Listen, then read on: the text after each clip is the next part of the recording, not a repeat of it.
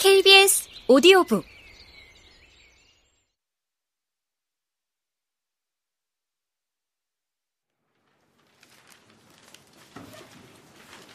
A7은 1년에 두 번 컴백을 한다. 봄에 한 번, 가을에 한 번.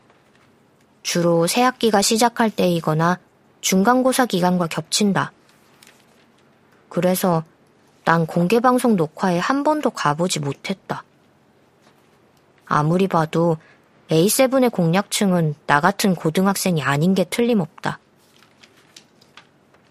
아침에 제출했던 휴대폰을 돌려받자마자 음원 스트리밍 앱을 켰다. 제발! 아주 간절한 마음으로 화면을 살펴보았다. 쉬지 않고 노래를 재생하면 뜨는 알림창과 함께 스트리밍이 끊겨 있다. 이런 젠장. 실시간 차트를 열어보았다. 100위에서부터 천천히 올라가다 50위까지만 보고 화면을 껐다.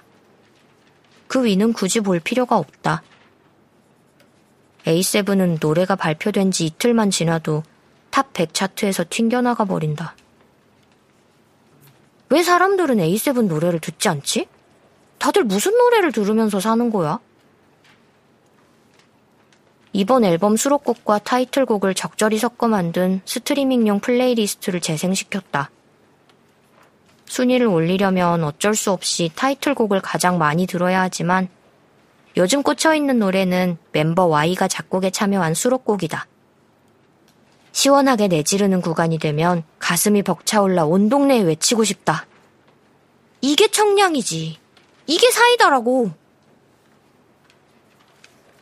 언젠가 아이돌 인터넷 커뮤니티에서 A7의 이미지를 운동부 청년들의 비유한 글을 본 적이 있다. 유쾌하고 건강한 기운이라고. 데뷔 초에는 그런 느낌이 나는 곡들이 많았다.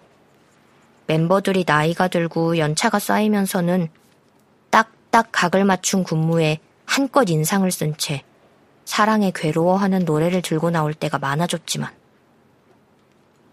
나는 활동적인 옷차림에 똑같은 안무라도 각자의 개성에 따라 조금씩 다르게 추던 초창기 곡들이 훨씬 A7답다고 생각한다.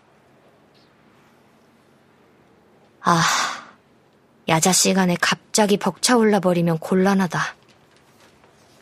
나는 노래와 함께 고조되는 마음을 누르며 트위터를 열었다.